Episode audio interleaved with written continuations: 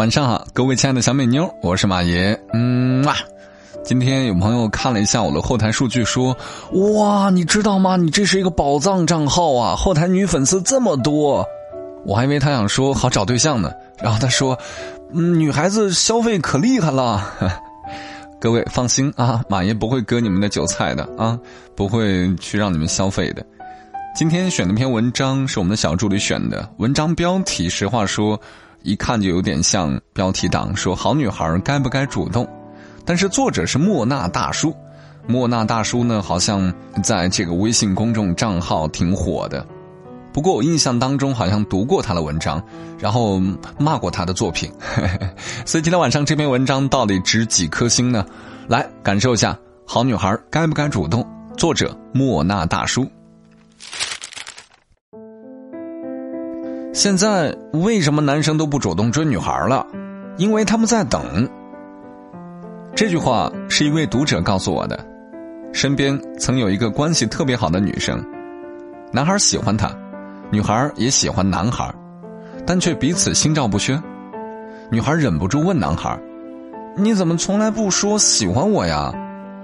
男孩说：“我想等自己再好一点再追你。”后来。他们再也没有联系，直到有一天，女孩主动联系了他，说：“我要结婚了。”男孩这才意识到自己真的失去女孩了，还未绽放过的感情就这样变得枯萎。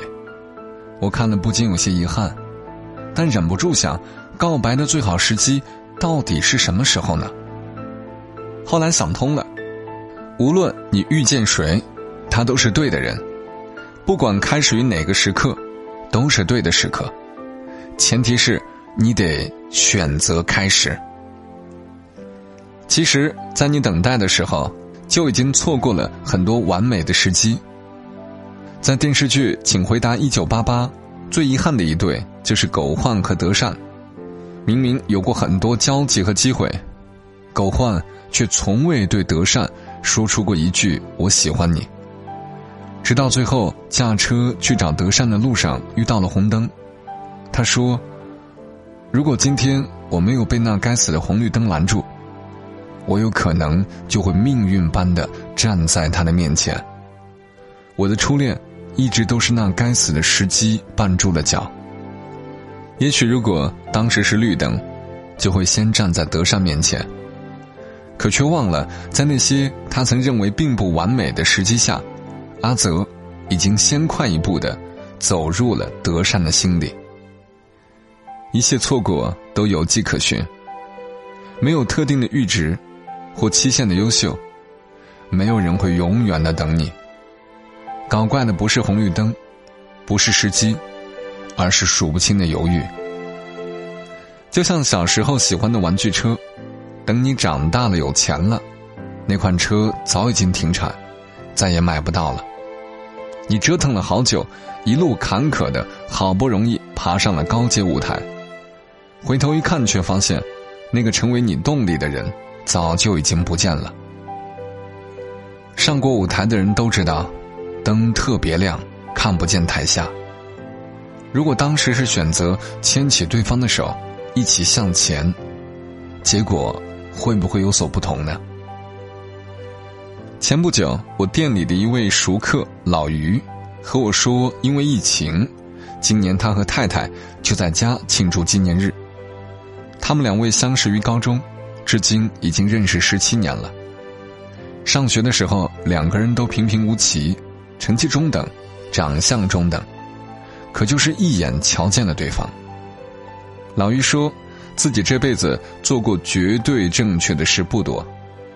高考之后。就对太太表白心意，便是其中之一。他说：“当时的自己口袋空空，对未来也不确定，能做的只有抓住眼前的他。我们出于延迟心理和自我保护，总是认知失调，比如说我配不上他呀，再等等吧之类的。这就好像你花了一个学期认真学习，期末考总有人比你分数更高。”等你一心努力的想要变得更优秀，却又发现竟然有人比你更适合他。时机过去了，就是过去了，最终除了遗憾，什么都没能剩下。在热播电视剧《安家》里面，有一位主角说：“我一分存款都没有，家里还有那么多坑，爱情上哪有什么选择权？”以他的状况，看起来似乎不会有什么机会选择，甚至需要一个足够强大的人来帮助他。但好在他从未错过时机，无论是上学时候旁听，还是遇见徐姑姑后主动表白心意。能让一个人真正着迷的，从来不是金钱和外貌，是担当、细节、专一，更是偏爱。我的天哪！我很久没有对篇文章产生如此强烈的呕吐感了。我六分钟我都坚持不下来，你知道吗？这篇文章的字数统计了一下，好像是一千多字。前两天读那些文章。大概要读二十多分钟，我都能坚持。今天六分钟，我中间屡次想吐，我真的是想吐。什么狗屁玩意儿呀！莫那大叔，你这种文字前言不搭后语，要逻辑没逻辑，就是一堆堆积。各位，我给你梳理一下，为什么说讲它是堆积？首先，你注意，凡是当你发现一篇文章，任何一段话可以独立拿出来粘贴朋友圈、发微博的话，这篇文章基本上就是狗屎。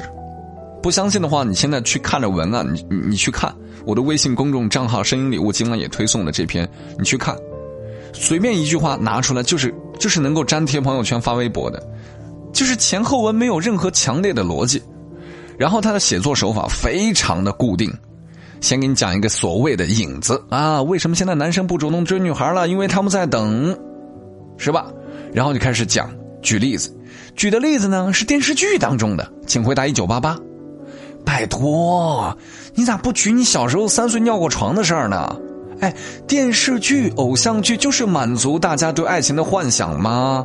然后为了让这个男主人公或者女主人公这种主角光环强大，他当然在里头会埋一些遗憾的爱情了。这有什么好举的嘛？然后什么是火举什么？这个例子举完之后，立马又举了一个什么安家的最近热播的电视剧。哎，我的天哪！这纯粹就是为了堆文字。莫南大叔，你写这样的文字骗点击量，你心里不难过吗？而且我也不知道为什么你们会喜欢看这样的东西，我真的真的受不了。前两天给大家推荐的那一篇，它确实长，读完要二十多分钟，但是我会觉得那才是文学作品啊！啊，那样的东西你才会觉得哦有意义。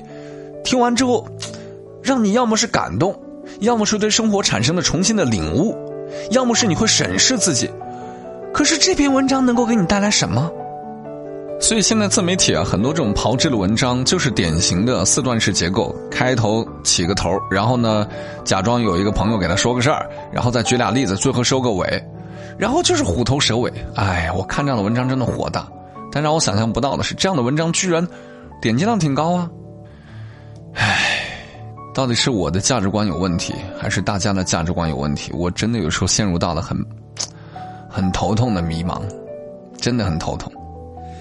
好了，今晚就这样吧。青菜萝卜各有所爱，我也不多说了。反正我也写不出这样的文章，我也就是搞不定这种所谓的十万加，唉，所以我就没资格说别人。但最后我还要说一句，这个标题叫做“好女孩该不该主动”，我就想问你一句：内容跟标题搭吗？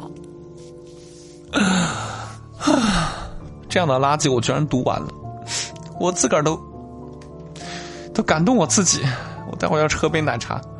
好了，感谢各位的点赞。你不点赞的话，我永远都是个小号。你愿意点赞的话，我有一天要跟莫那大叔面对面要骂他一顿。什么玩意儿，乱写文字啊！好了，拜拜。有什么好文章，把文章链接复制发送到我的微信公众账号“声音礼物”。我是马爷，嗯嘛。